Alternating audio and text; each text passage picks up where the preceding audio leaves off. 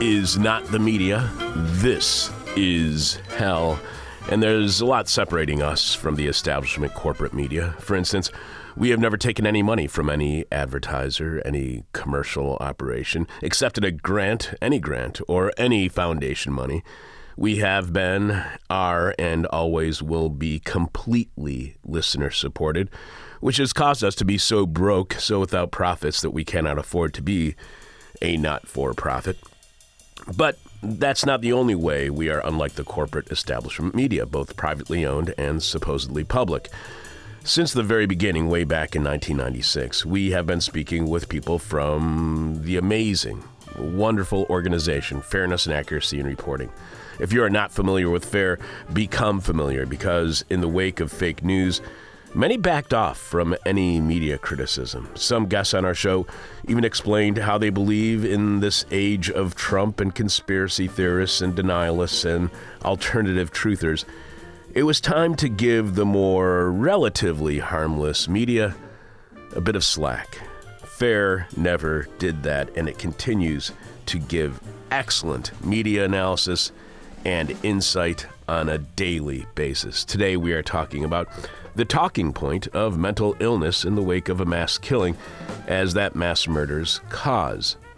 The willingness of the media and the public to be in a rush to judgment of a mass killer being afflicted with a mental illness or disorder. That's what we're talking about today. But when we or the press jump to such a conclusion, it misses a lot of what mass killings are really all about, why they happen, and the people who are doing the killing it also ends up unfairly stigmatizing vulnerable people. And the last thing we need is to be further stigmatized. Now, there's talk uh, by leading politicians of rounding up and forcibly committing those diagnosed with mental illness. In a few minutes, we'll find out what's wrong with today's reporting on mass shootings and the impact on a group of people that are already marginalized and somehow disproportionately people of color when we will speak with journalist, writer, editor, storyteller, and nonprofit fundraising director Olivia Riggio, who posted the Fairness and Accuracy in Reporting article. Blaming mass shootings on mental illness doesn't address either issue. Rationalizing the horrors of a mass shooting by emphasizing the perpetrator's mental state does little to address the larger issue. You can find that story at fair.org. You can follow Fair on X at Fair Media Watch. Olivia is not only a journalist, but a Fair author, as well as Fair's administrative and fundraising director. Her writing has appeared at The Independent, The Progressive, and Indian Country Today, among other places. Her writing focuses on the importance of independent media and the intersection of art, culture, and activism. You can follow Olivia on Twitter at Olivia Riggio 97. That's Olivia Riggio 97. Producing is Will Ippen. Will, how is your week, week going so far?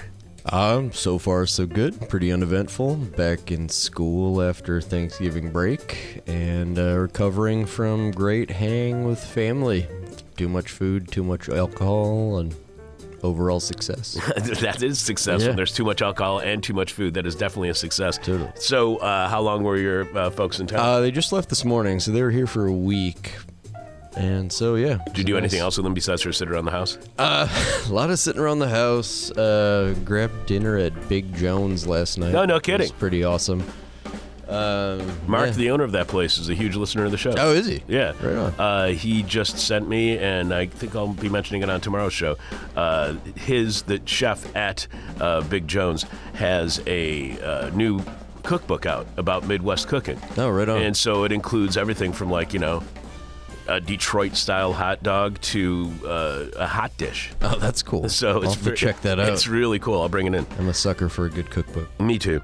Uh, so I'm jacked up on Sudafed and cough syrup. So if I sound a little bit weird today, or I sounded weird yesterday, that's why I feel like a teenager who just discor- discovered the fun stuff in their parents' medicine cabinet. But I don't have COVID, and because of the pandemic, colds, even miserable co- colds like the one I'm fighting with right now, this one's really bad. They're no longer miserable enough to keep me from doing the show. Back in the pre pandemic days, sure, a cold this bad would have laid me up for several days.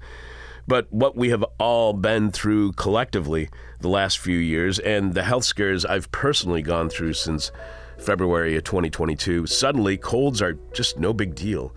Yes, I do wear a mask when I have a cold now to lessen the chances of me giving it to others. Prior to the pandemic, I would have never done that. But taking a day off for something as minor as a cold, no matter how bad this one is, and this one's really bad, seems almost frivolous now that we live in an age of a never ending pandemic and the constant threat of catching COVID or its new alternative virus versions and variants yet again. Other than my ridiculous cold and uh, being on so many horrible drugs, Will please remind us what is this week's question from hell for our listening audience? This week's question from hell is What are you not looking forward to this holiday season? I was not looking forward to getting a cold, but every time I see family, somebody has got somebody is bound to have a virus. Yeah, the odds are, especially this time of year. Yeah, especially. Yeah, I know it's really bad. So we will share your question from hell answers uh, as posted on Twitter and Facebook after our talk with Olivia on the role of mental health in the U.S. gun violence crisis. The person with our favorite answer to this week's question from hell wins your choice of whatever This Is Hell swag you want. You can check out all of our merch right now by going to thisishell.com and clicking on support. You can leave your answer to this week's question from hell at our Facebook page, facebook.com slash this is hell radio. You can tweet it at us via X at this is hell radio. You can post it on our Patreon page if you are a Patreon subscriber at patreon.com slash this is hell or in our Discord community. Or you can just email it to us at chuck at thisishell.com. But we must have your answer by the end of this week's show when we are announcing this week's winner as we usually do, which is following Jeff Dorchin and the moment of truth. Will, what's Jeff talking about this week? Jeff contemplates renouncing his membership in the Homo sapiens Club. Very exclusive club. yeah, it really is. So uh, we are getting more and more responses from listeners on which interviews should be featured in our upcoming Best of 2023 series of shows. While myself and whoever is producing that day's show will still be in studio, and we will be doing live shows every Monday through Wednesday at 10 a.m. Central Standard Time here at thisishell.com with all new Patreon episodes on Thursdays, also at 10 a.m., but at patreon.com slash thisishell. The interviews we will be sharing are from earlier in the year, the very best conversations we had this year, as chosen by you, as well as the staff here on This Is Hell. We've got quite a few suggestions so far, but we need to hear from you. So email us, post on Patreon, post on Twitter, post on Facebook, post in any way, contact us in any way you want to, and tell us what your favorite interviews of 2023 were. Uh, so far, we've got uh, quite a few suggestions. Um, one suggestion is having or playing the interview with Alan Guebert, who was on to talk about American agriculture is about money, not food, which was suggested by Hugh but seconded by Ray, and actually got a third endorsement. So we're likely going to be playing that interview. Uh, there's a couple of uh, suggestions for us to play the interview we did with Kelly Hayes on movement building involving discomfort. Hugh Ryan, who was on the show to talk about the great reorganization of sex, sexuality, and gender. Uh, Gerald Horne got seconded again. Uh, revolting Capital, when he was on to talk about revolting capital, racism, and radicalism in Washington, D.C. from 1900 to 2000. If we do play Gerald Horne's interview, that'll be the seventh year in a row where we have played a Gerald Horne interview in or during our best of year year end review. Also suggested and seconded were was uh, Alex Hinton, who talked about the unpacking the myths fueling, fueling the right's transphobia, as well as a couple of uh, a suggestion by somebody and then seconded by another one, Jo Guldi, who's on the show to talk about the long, long land war. As well as Christopher Ketcham when he was on to talk about the green growth delusion, as well as uh, luxury emissions. Both of those separate interviews that we had we did with Chris, both have been suggested and seconded. Ariel Angel was on to talk about Israeli Palestinian solidarity for peace following the attack on Gaza, which again was sec- was suggested by somebody and sec- seconded by another guest or another listener. Other suggestions include family abolition, capitalism, and the communizing of care, an interview we did with M.E. O'Brien. A talk we had with Boyce Upholt on big poultry breeding bird flu and asking consumers to pay the price. Our talk with Noor Erakat on building Palestinian futures, as well as our conversation with Amanda Moore on being undercover with the new alt right, Elizabeth Samet on remembering the good war, which there never was a good war, Nick Turse on Henry Kissinger's complicity in millions of deaths worldwide, Brian Mier and his reports on Brazil, Lewis Gordon on the fear of black consciousness, and Ben Makuch, who is on to discuss his report, Anti Putin Russian Militant Have Ties to Neo Nazi and Anti Trans Figures. You can send us your suggestions, and if we play your suggested interview on our Best of 2023 series, we will personally thank you during that show.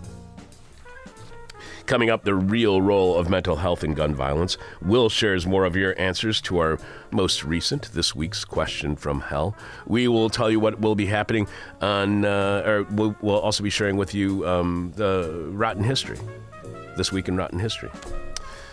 Live from the United States, where the press has the freedom to be propaganda. This is hell. One of the things that we may believe is true is that mental illness has a lot to do with the violence, deadly violence of mass shootings that plague the United States. But there's a lot of evidence uh, showing that whatever mental health crisis the U.S. may be facing right now, it has little to nothing to do with the U.S. gun violence crisis, which are two very different things in fact, these two very different problems uh, that should not be conflated, as it is so often done in the establishment media among our government leaders and spread by TV news talking heads, actually puts some people in danger they don't need to be in. Here to help us have a better understanding of the role mental health actually plays in gun violence and mass shootings, journalist, writer, editor, and nonprofit fundraising director Olivia Riggio posted the Fairness and Accuracy in Reporting article blaming mass shootings on mental illness doesn't address either issue. You can find the story the story at fair fair.org. You can follow Fair on X at Fair Media Watch, and uh, you can follow Olivia on Twitter at Olivia Riggio 97. Welcome to This Is Hell, Olivia. Hi, thanks for having me. Thank you. I hope you're feeling better than I am. I hope you feel better soon. Thank you. Maybe by the end of this interview, we'll see. so, uh, it, I uh, sent an email to you today, and I was mentioning how the three Palestinian students who were shot and killed outside the University of Vermont, uh, in reports, they uh, now indicate that the shooter had a history of depression. What does that tell us, as the reader of that article, about the shooter? Their motives, or depression more generally? What do we learn from being told that a mass shooter has had a history of depression? Um, we learn almost nothing. Um, I saw one of the articles uh, that referred to him that way in the New York Post, which, I mean, come on. um, but they interviewed his mom, and I first want to say that uh, profiling a mass shooter, or I don't he's not technically a mass shooter. There's criteria for it, but profiling a shooter in that way um, is dubious to begin with. You're giving them notoriety. That's, you know, a red flag to start off. But when it comes to mental illness and the propensity to commit violence, uh, the correlation is almost nothing. Um, studies show that mental illness contributes to only about 4% of all vi- violence, um, and the contribution to gun violence is even lower. Um, and then oftentimes, studies often differentiate uh, uh, severe mental illness. So, those are more, um, you know, things like schizophrenia, um, psychosis, things like that, and depression. Um, which they just refer to as, you know, mental illness, less severe mental illness. Um, and in either case, you know, that might be present. It's, you know, depression is present in like, I think it's something like eight to 9% of the US population. Um, but the correlation doesn't equal causation, and in most cases, it's not even a contributing factor. Should we um, should we not say their names? Should we not mention the names of these mass shooters? Because a lot of times we hear in the media that mass shootings are copycat killings, that they are being somehow motivated by past mass shootings. So what can journalists do in order to not spread the violence in that way? Should they just simply not mention their names? I mean, it took a long time for people to actually name the people who were the victims of racialized police violence. Finally, people were saying their name while we always knew who the shooter, we always got the shooter's name. Right. So, should uh, journalists not be offering the name of the person who is the shooter?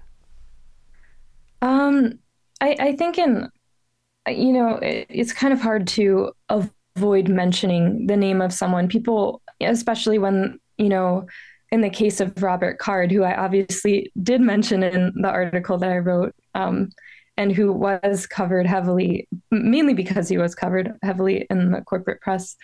Um, it's hard to avoid, you know, mentioning the name of the shooter, um, especially when there's a manhunt going on, like there was in the case of Card.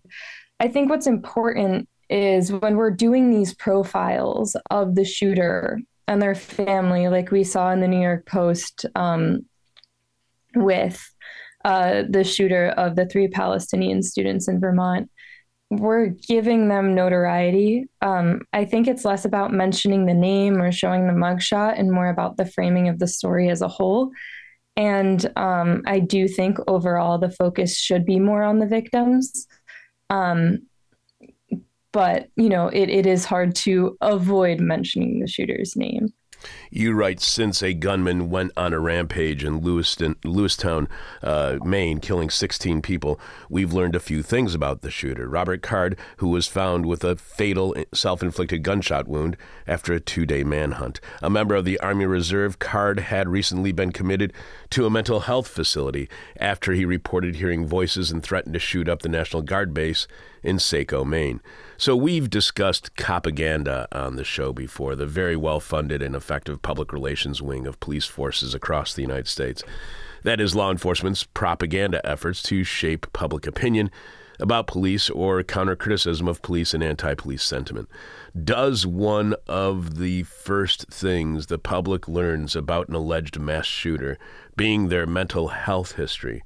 Does that shape the way the public perceives the story in a way that might benefit the police department. Is there any connection to the earliest reports about a mass shooter being about their mental health history?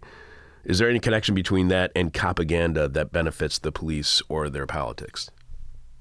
I would say yes, but I would also say it kind of benefits, you know, even broader than that, the entire system as a whole. It prevents us from asking other questions. Um, and I want to make clear asking how someone like Card, who had a recent psychiatric hospitalization, documented concerns from family and friends, asking why he was able to have access to guns is not an unwarranted question.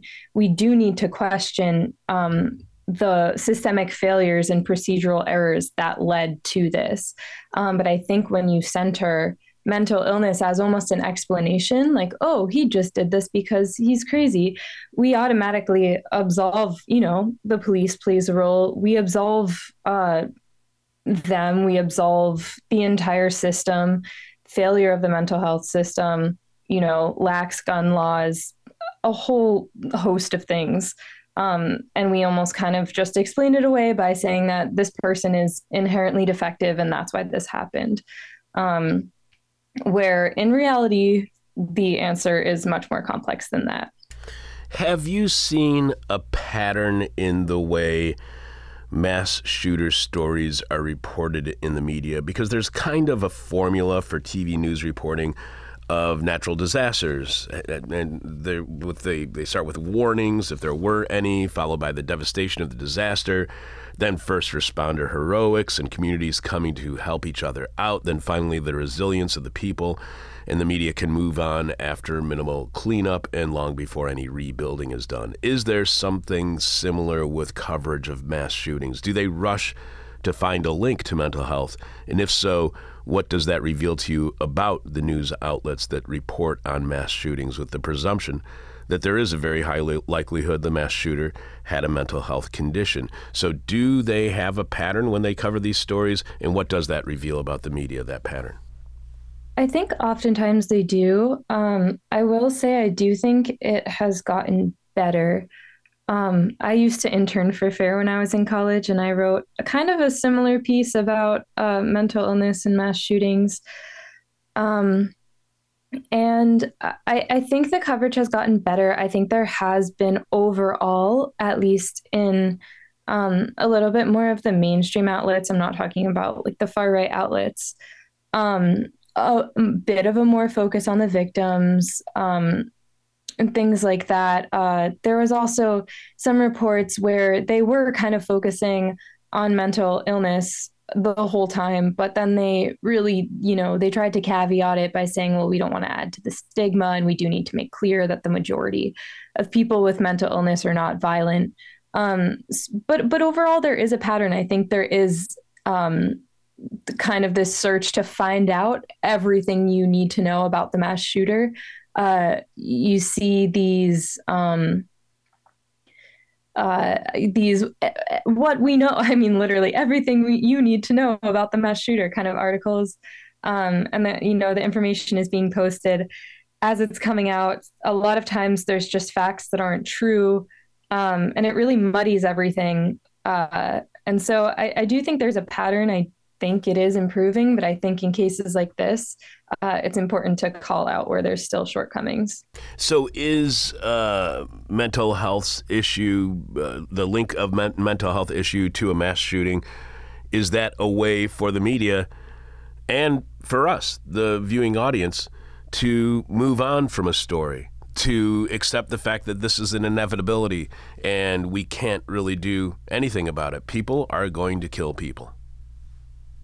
I think so. Um, and like I said, I think when you are able to attribute it to mental illness, you don't really have to think about any, you know, systemic, cultural, um, political, even issues. Um, you really can just say, you know, this is a bad apple, and that's why they did this bad thing. I think it can be comforting in a way. I also think it's easier um, so when you're talking about the corporate press, it's simply easier. I mean, if you're going to talk about mental illness like like these pieces have, um, it's lazy because they're not really truly addressing the problem of mental illness either. And that's the other point of my article.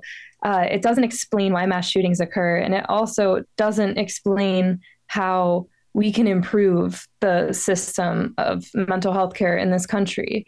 Um, there was a New York Post article that was saying um, the state must intervene by making sure a sick person's getting the treatment they need. Um, and then they said, imagine if cops, prosecutors, and mental health workers had acted swiftly to put Card back in a mental health hospital and not let him leave without even thinking, okay, what is the treatment they need? Is it available? Are the psychiatric hospitals adequately staffed and funded? Is the staff trained enough to manage these conditions and keep both the patients and themselves safe? Does the patient ha- patient have insurance? Or you know the ability to pay and what other stigma is preventing them from getting treatment. So even if you do want to bring up the issue of mental health there's a whole conversation we can have there and this conversation isn't being had. So there's not a meaningful kind of uh, search for solutions in in in either area what would you say to someone who argues that the fact that the shooter engaged in a mass shooting proves that they have a mental health issue? Is a mass killing evidence that the shooter, the killer, has a mental disorder? The studies would say no. Um, there are a host of studies on this. Um, the one that I mentioned with that 4% figure is from 1990 from the National Institute of Mental Health. They conducted surveys on um, people in three cities. I can't remember which cities they were, Um, but they used, uh, you know, they interviewed them about their violent behavior and used uh, DSM criteria to identify mental illness. That's where they came up with um, that 4% figure. Um, another FBI study found that uh, I think when when they were monitoring the pre-attack behaviors of the mass shooters, uh, they found that 25% of them had diagnosed mental illnesses uh, including non psychotic. So that's what we were talking about, like depression and substance abuse. That's not far off from the 23% of adults who have mental illness. Um, so, so there's a multiple studies on this. Um, you know, you don't have to take it from me, a media critic. um, you can take it from uh, the experts who have been engaging in these studies for decades um, I think it's important to, it, it, like I said, it could be a contributing factor. Uh, it doesn't mean, or it could be an existing factor. It doesn't mean it's a contributing factor. So, if not mental, um, if not mental illness, then what are the primary factors driving the gun violence crisis? You write that CARD's ability to carry out this tragedy is a symptom in the tragedy in Maine is a symptom of the gun violence crisis in the United States, but the presence of his mental illness is not representative of the issue. In the vast majority of cases of mass violence, mental illness is not considered a primary factor. So if it's not mental illness as a primary factor, then what are the primary factors that are driving the gun violence crisis here in the United States?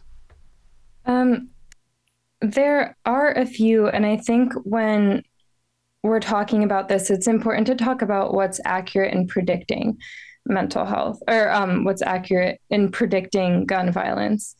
Um, one of the reasons that red flag laws are so effective is because they don't require a psychiatric evaluation like the yellow flag laws that were in place in Maine did.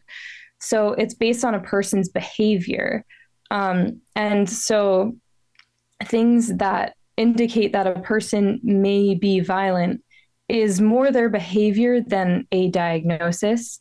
Um, being uh, white and male is, you know, statistically significant. Um, risky and violent behavior, spoken threats, access to guns, those are much more indicative if we're actually interested in preventing mass violence. Those are much more indicative of the risk that people might pose to the public. You write that attempting to rationalize the horrors of a mass shooting by emphasizing the perpetrator's mental state does very little to address the larger issue at best and leads to dangerous mental health stigma at worst.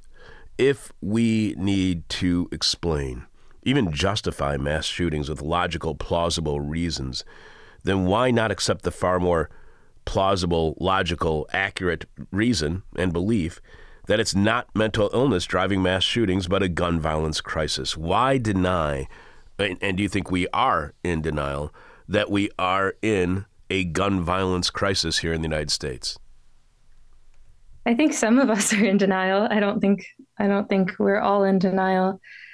Um, like I said, I, I think it's easier to attribute this to something, you know, this person did this evil thing because they are, you know, because there's something inherently defective in them. So we don't have to worry about it because, you know, we're not defective. I think um, it also allows us to not have to truly interrogate the systems that are in place.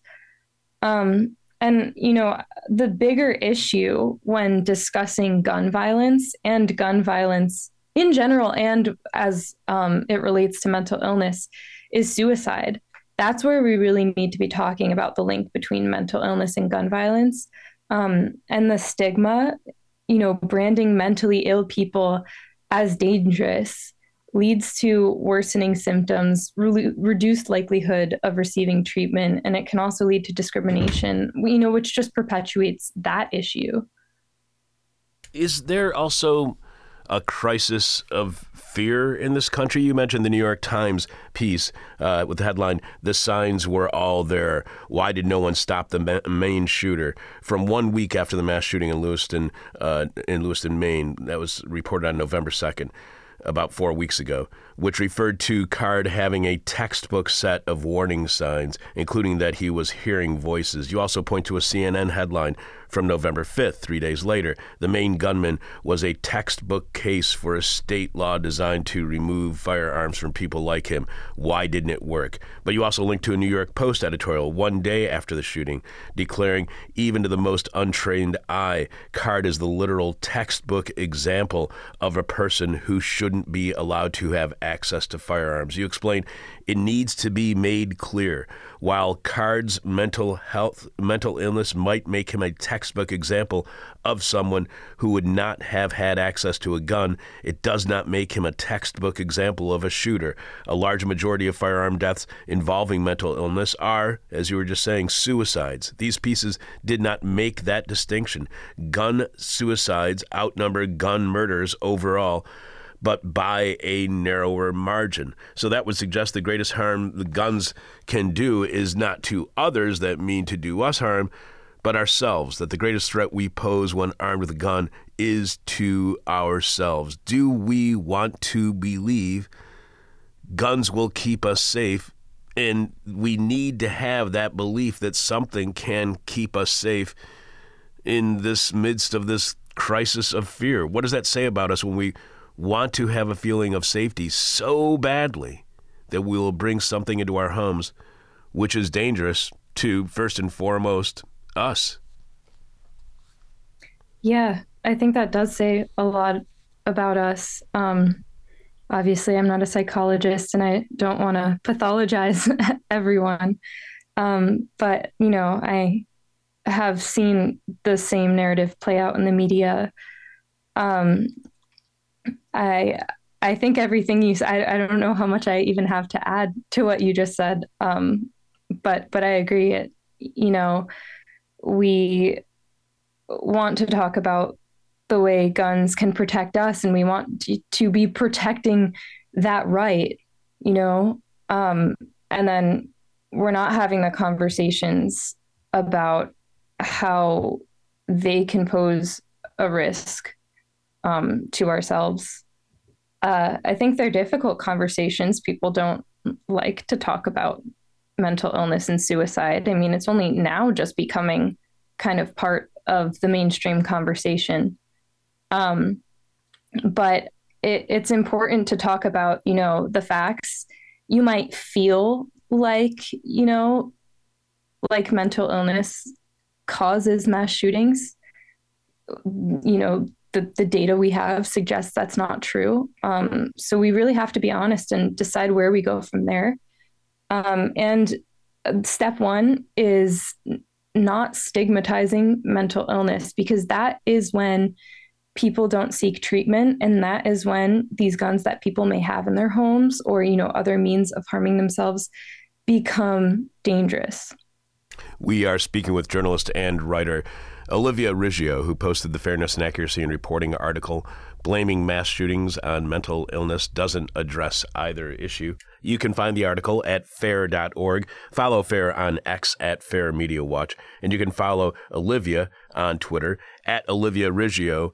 9 7. You write while a critique of the weak gun laws that allowed card access to firearms is warranted, Harping on his mental illness doesn't add much context to the larger epidemic of mass shootings in the United States. Mental illness exists all around the world, after all, but only one country accounted for 73% of the mass shootings that occurred in the developed world between 1998 and 2019. Now, guests have been coming on our show for pretty much all of this century so far, arguing that the United States, as well as Britain, are in the midst of a mental health crisis of depression and loneliness. So, to what extent are both things true. That is, the U.S. is in the midst of a gun violence crisis and a mental health crisis, but the two are unrelated. Is the gun lobby and its supporters explo- exploiting, if you will, the very real U.S. mental health crisis to give cover for their pro gun agenda? I think so. Um, I think if I could read on Twitter, uh, Ramaswamy posted, I believe it was the day after the shooting, uh, or the day of, it was on the 26th of October. He said, We must remove these violent, psychiatrically deranged people from their communities and be willing to involuntarily commit them.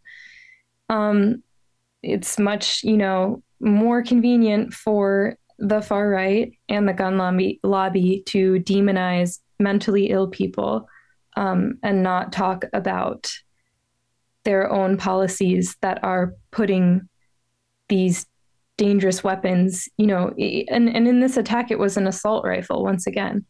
Um, so, you know, it's easier to, uh, or I would say it's convenient to demonize the people and not have to talk about uh, their own policies and lobbying.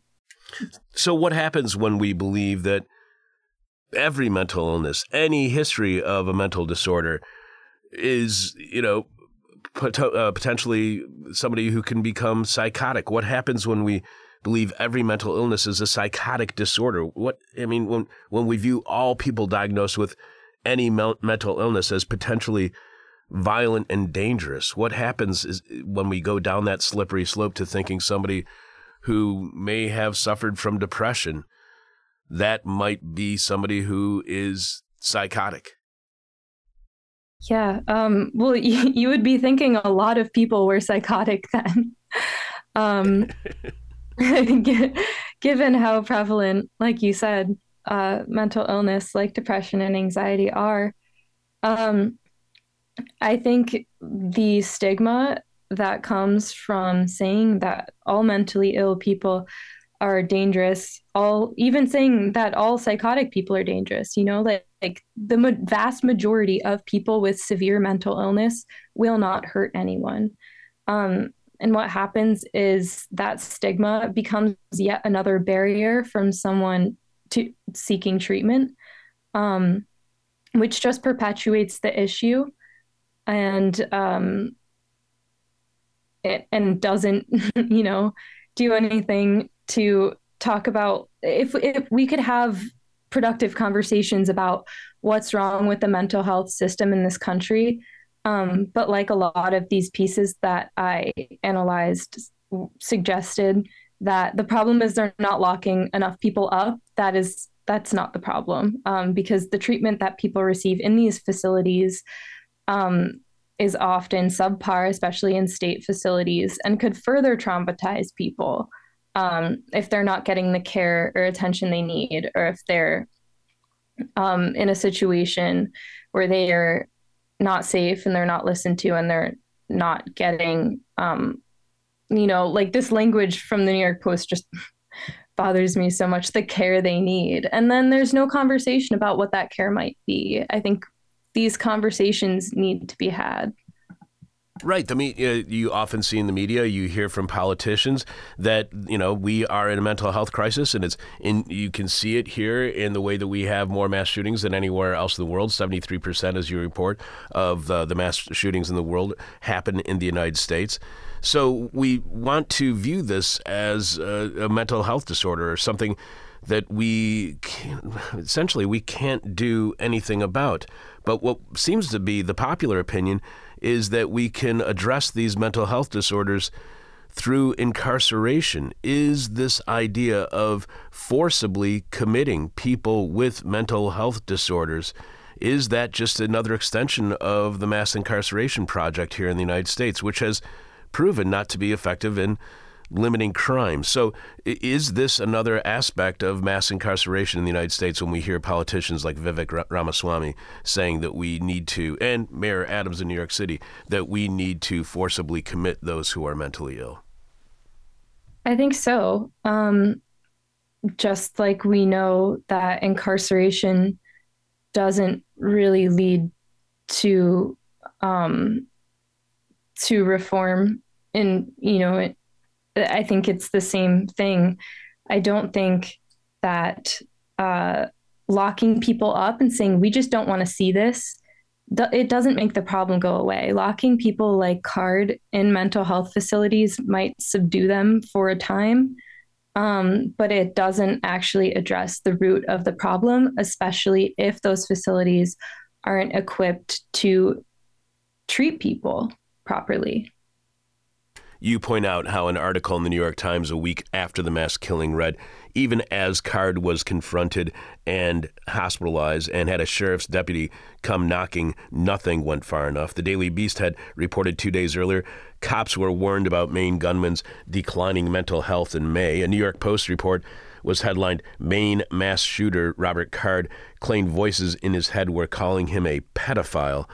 Was corporate media reporting that this was all avoidable and if only there was more affordable, accessible, quality mental health care resources, maybe mass shootings could be stopped. Does corporate media argue for expanded mental health care uh, funding and facilities while blaming gun violence on mental health disorders? Because at least that would you'd think that we would have a robust mental health care system here in the United States.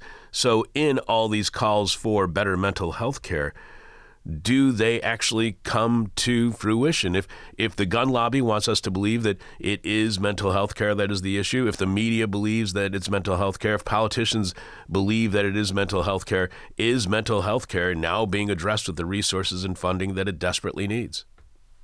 No, absolutely not. Um, I think what they're arguing, like like we were just talking about, they're arguing more for like let's lock these people up. They don't seem to be spending much time um, understanding what the current state of mental health care, what actually happens in these facilities, who goes to them. The majority of people who are put in these facilities against their will are men of color and people of color, despite the fact that the vast majority of mass shooters are white men.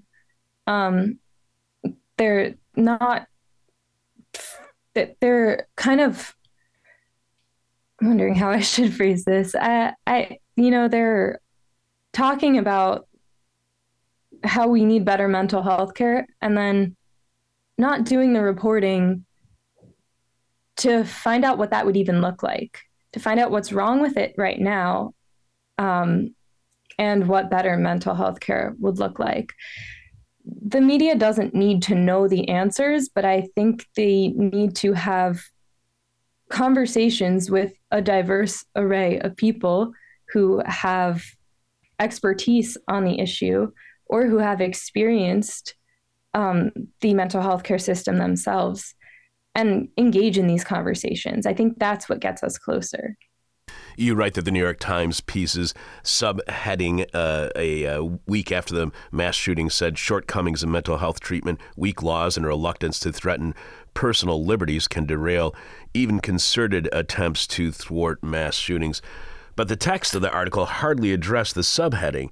It stated, quote, the system to treat people who resist getting help on their own is geared toward acute, not long term problems. Involuntary stays require an imminent threat of harm and generally last from 72 hours to two weeks. You add, suggesting that involuntary commitment can prevent mass violence without engaging in meaningful discussion about barriers to effective mental health treatments and the trauma in and the trauma inadequate uh, mental health treatment can cause can cause is, as you pointed out earlier, that's just lazy.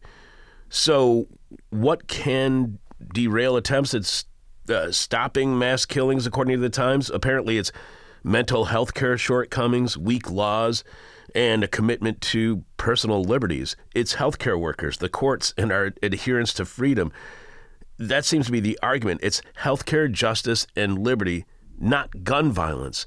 Is gun violence now threatening even our concepts of who should get what kind of health care, our idea of justice, and our belief in freedom. Are we willing to change all of those beliefs, whether it's healthcare, justice, or freedom, just so we can stay armed?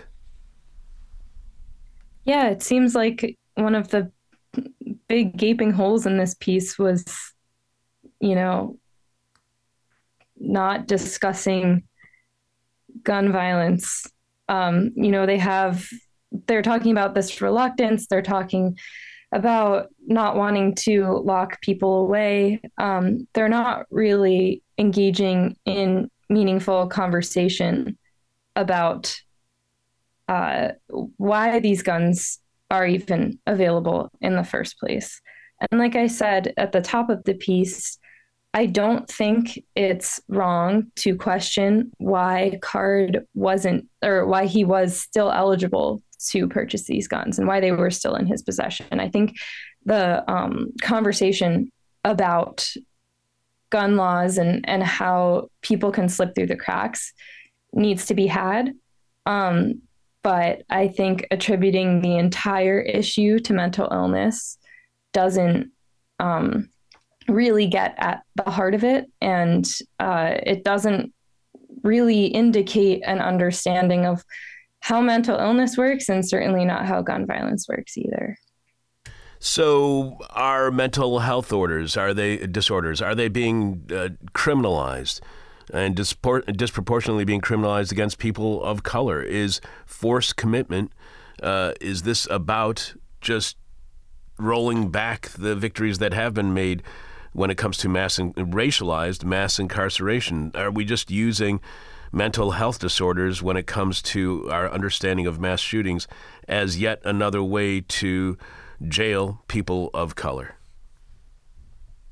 In a lot of ways, yes. I mean, like we um, fair is based here in New York City, and like you mentioned before, um, we've seen the ramping up of uh, involuntary commitments, especially for homeless men of color. Um, and there's so much conversation about getting these people off the streets. There's very little conversation about what happens to them once they're off the streets and whether this actually meaningfully um, you know, treats their mental illness. And I think those are the conversations we need to be having. I mean, not that they uh, explain gun violence, but if you want to have the mental health conversation, you can't be lazy about it. Um, you have to actually talk about what happens in these facilities and where their shortcomings are and how we can address them and it leads to, uh, as we're seeing in New York City and around the United States, it leads to a criminalization of homelessness. The assumption is that if you are homeless, you must have a mental disorder, and if you have a mental disorder, then there's the potential for real danger and violence even a mass shooting. You write that public stigma, including branding mentally ill people as dangerous, leads to worsening symptoms and reduces likelihood of receiving treatment. It can also lead to discrimination by employers, the healthcare system, and the law. And you cite the American uh, Psychiatric Association coming to those findings.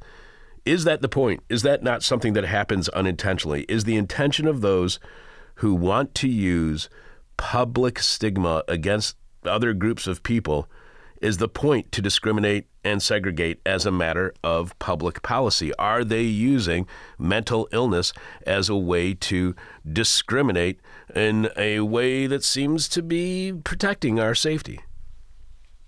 I think so. Um, I think in a lot of ways it's it's very, very similar to incarceration, um, you know, in prisons. But I I think um, it's kind of just like we don't want to see this. We don't want to admit that this is happening in our society.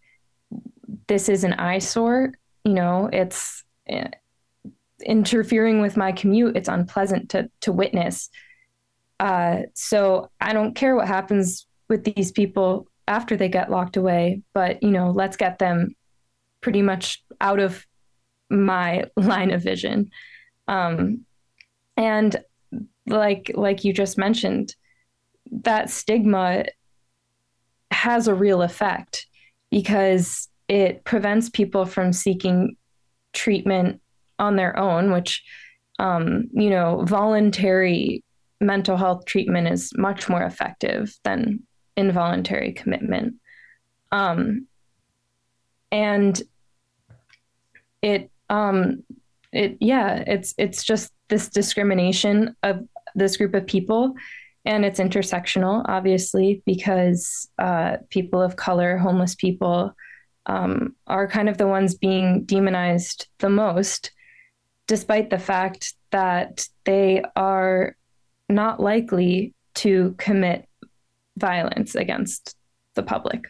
And then there's on, on top of all of this, there's the criminalizing uh, simply of poverty and uh, criminalizing of people who are poor, uh, in the assumption that you know if the person is homeless, not only are they poor, not only have they made bad decisions, but they are probably mentally ill, and again, a threat to the public. So criminalizing poverty is just a matter of public safety concern. You write a St. Louis Dispatch, uh, Post Dispatch editorial a week after the shooting uh, in Lewiston that advocated for tighter gun laws, also used vague and stigmatizing language that villainized unstable people, quote unquote. Is this the middle of the road? Both sides make good points. Centrist, all allowing for concessions for those who are opposed to any gun restrictions point of view that attempts to accommodate both sides and maybe just maybe get an agreement on the slightest of gun controls which have the best chance at passing is this the a way to appear to be advocating for change while still maintaining the status quo is this just trying to play both sides against the middle so you can get approval and seem like you are approaching this in an objective, independent way. I think so, because I think the issue with this piece was that it was advocating for stricter gun laws um, while demonizing mentally ill people. So uh, they made this kind of like facetious joke about how lawmakers who um, are shutting down any gun control measures are mentally unstable um, because they're quote immune to common sense and beyond convincing. Um, and it ends uh, that 60% of Missourians favor the modest, rational step of keeping guns from the mentally ill. Um, yet the only way they will ever achieve that imperative is by sending a saner delegation to Jefferson City. Until then, you'll just have to keep an eye out for that unstable neighbor. So they're, you know, they have a righteous argument in saying that we need stricter gun laws, but then who is like the butt of these jokes is mentally ill people. You point out that locking people like Card in mental health facilities doesn't automatically cure them, and considering mentally ill people are far more likely to be the victims than the perpetrators of violence, it certainly does not adequately address the mass shooting crisis in this country.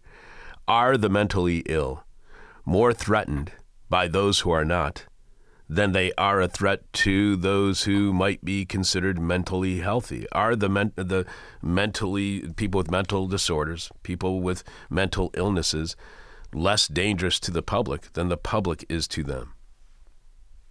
It seems on a systemic level, yes. Um, because you know of what I just read you, this this demonization and um, this stigmatization, which is you know pushing them further to the margins. Um, as far as like one-on-one you know acts of violence between people who are mentally ill and not mentally ill i don't have any number on that. But i think you know from a systemic level these people are being harmed by this attitude which is not rooted in fact One last question for you, Olivia. We've been speaking with journalist and writer Olivia Riggio, who posted the Fairness and Accuracy in Reporting article blaming mass, su- mass shootings on mental illness doesn't address either issue, rationalizing the horrors of a mass shooting by emphasizing the perpetrator's mental state does little to address the larger issue. You can find that story at fair.org. You can follow Fair on X at Fair Media Watch. Uh, Olivia is not only a journalist, but a FAIR author as well as FAIR's administrative and fundraising director. You can follow her on Twitter at Olivia Riggio 97. One last question for you, Olivia, and as we do with all of our guests, I promise. Our final question is what we call the question from hell, the question we hate to ask, you may hate to answer, or our audience is going to hate your response. The, the topic of this question from hell is just pretty hellish there is or there was what is what was known as the psychiatric geno- genocide by Nazi Germany, in which they attempted to eradicate schizophrenia through sterilization and murder, killing approximately a quarter million people in the process. Is Vivek Ramaswamy's call for forcefully committing those with mental illnesses, the, a call that Mayor Adams has done as well in New York City, is that verging on fascism? You know, I think it is. Um, I I think that um, it's just this wanton demonization of people with disregard, you know, of facts. Um, I think that is verging on fascism in a lot of ways. Um, and I think, like we have talked about, it is harmful and it doesn't solve the mental health crisis. It doesn't even begin to question it. And it certainly doesn't solve the gun violence crisis. Olivia, thank you so much for being on this show. Fairness and Accuracy in Reporting has been supporting our show from the very beginning. So thanks to everybody over at FAIR, Janine Jackson, Jim Naureckas, Steve Rendall, all the people over at FAIR. Thank you so much for being on our show. And uh, I'll bug you in the future to have you back on the show. Amazing. Thank you so much for having me. Thank you. Live from the United States, where the law is far too often the crime. This is hell. And if during that talk with Olivia on the real cause of mass shootings, mass murder, and the gun violence crisis in the U.S., not being mentally ill people or mental illness or disorders, but the real driving primary factor of the U.S. gun violence crisis is those who are at risk of committing violent acts if while we were speaking with Olivia, you learned something about the absurd conflation of mental health and mass murder, show your appreciation for completely commercial free This Is Hell, providing over 27 years of content that you cannot find anywhere else, giving airtime to analysis like that of Olivia's that you won't hear anywhere else, and providing new content to you absolutely free every week since 1996, including nearly 10 years of free shows that you can find right now at thisishell.com. And we've been doing that without accepting any grants or any money or any kind of uh, money from or grants from any kind of corporation whatsoever. We're so nonprofit, we can't afford to be a not for profit show your appreciation for all of that and help us keep This Is Hell online and on air, and assist in our efforts to make every show we've ever done available for free at our website by becoming a subscriber to our weekly bonus Patreon podcast which happens at patreon.com slash this is hell or you can show your support for completely listener supported this is hell by visiting thisishell.com and clicking on support where you can see all the ways you can help out your friends here at this is hell Will, please remind us what is this week's question from hell and tell us how our listeners are responding. This week's question from hell is What are you not looking forward to this holiday season?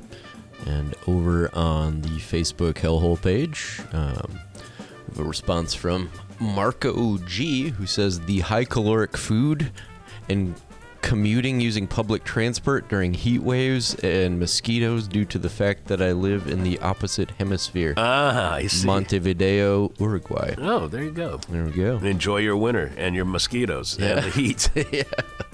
Um, Pete V says Santa. oh, wow. Um, Ronaldo says consumerism, religiosity, and cornball sentimentality. All right. All right. I'm sentimental for my cornball.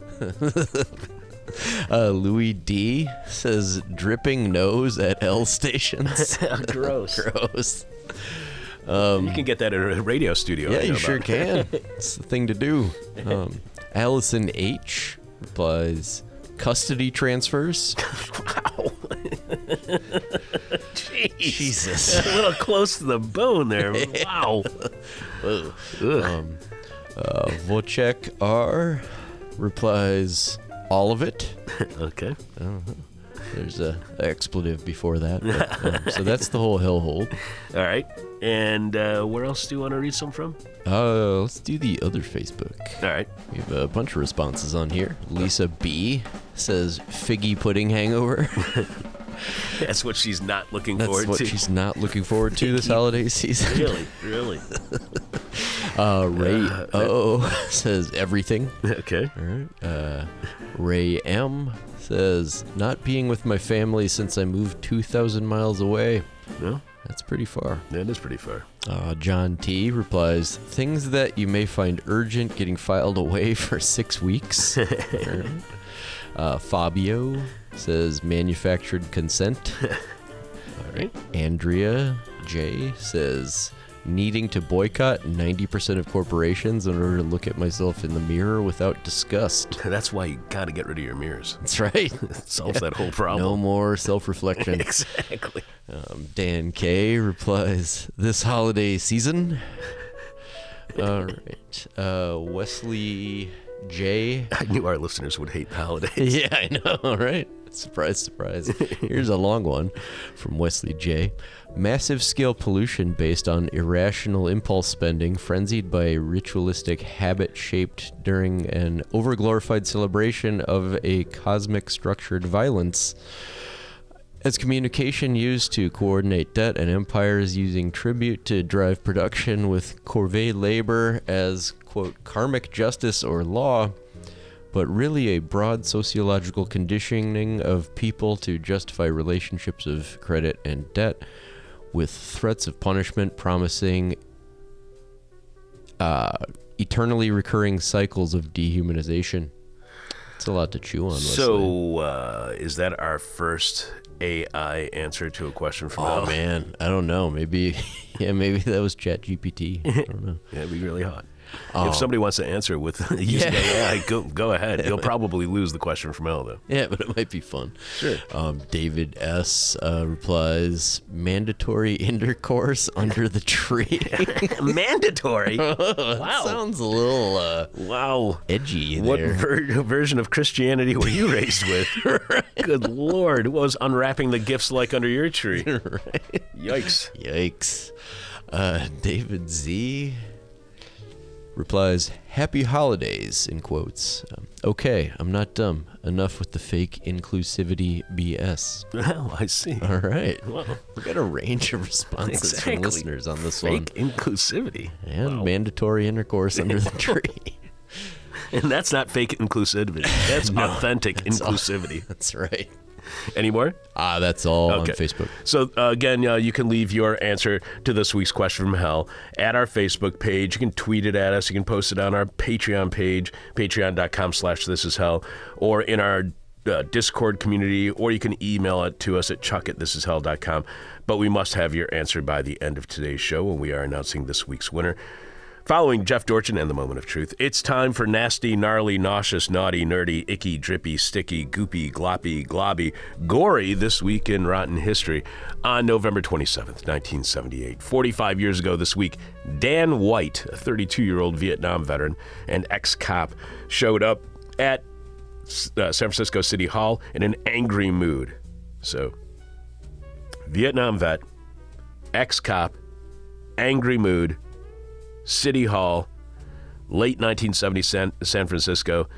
And this being rotten history means something really, really terrible is about to happen.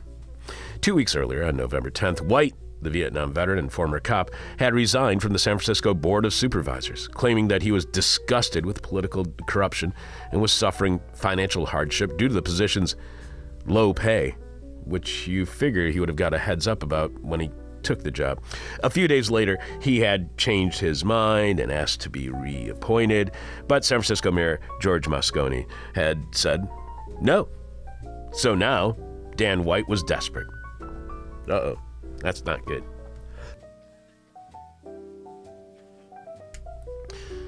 He was so desperate that he secretly packed a 38 special and claimed he had forgotten his keys. He talked a janitor into letting him climb into the City Hall building through a window, thus avoiding the metal detectors. And you got to wonder what White said to the custodian to allow him to go through that side window because that must have been the greatest excuse of all time. And just like having the greatest joke of all time can be really handy, have one of those in your back pocket. It also it'd be nice to have the greatest excuse ever up your sleeve so you can just pull it out whenever you need to. White then headed up to the mayor's office where he found Moscone. The two men got into an argument, which ended when White shot Moscone three times, killing him. White then ran down the hall to the office of Supervisor Harvey Milk, a leader in San Francisco's gay community with whom White had clashed politically in the past. Calling Milk into his recently vacated office, White pulled his gun again and shot him five times, then fled the building.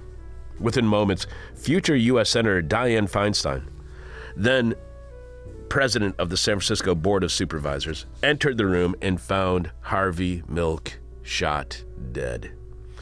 Half an hour later, Dan White turned himself into police and confessed.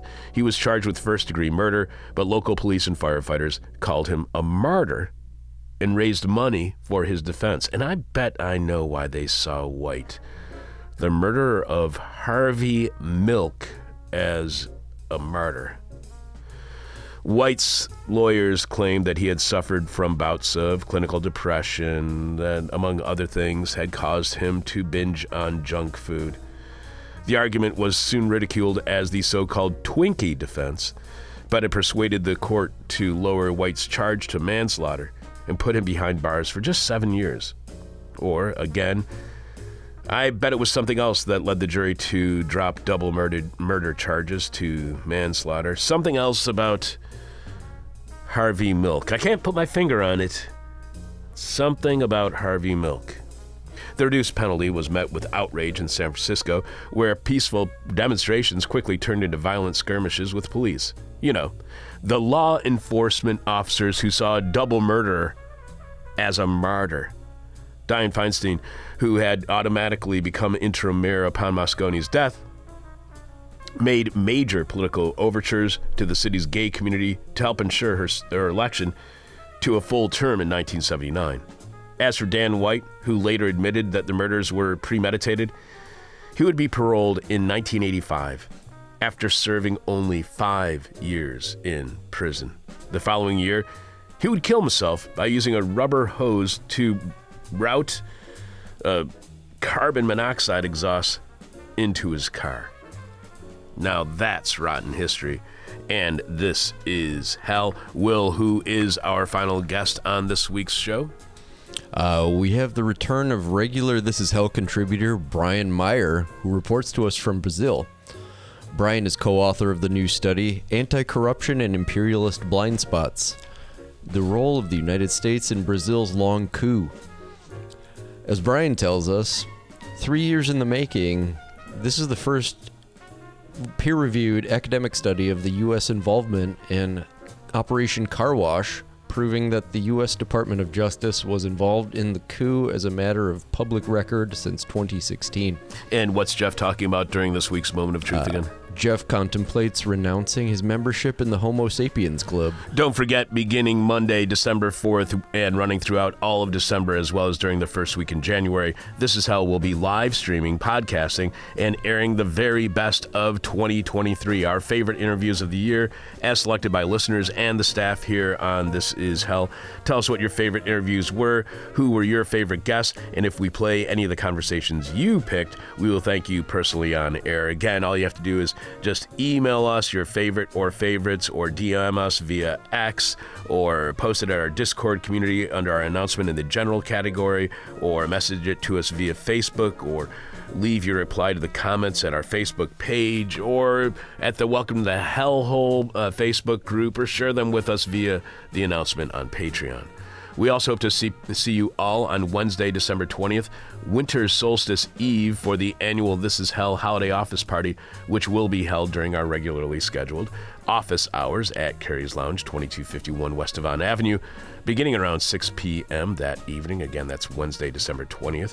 And yes, This Is how office hours are happening this week on Wednesday evening, as they do most every Wednesday evening. And I hope to see you out back at the fire pit this week because it is going to be cold outside. Bringing you bong hitting journalism since 1996, this is Hell. My demon is on my butt. Ah. My demon talks to me in profanity like a sailor. And my demon tries to knock me down. And my demon tries to put me on a hell ride. Thank you for listening to This Is Hell. For more interview hell and to support the show, visit thisishell.com.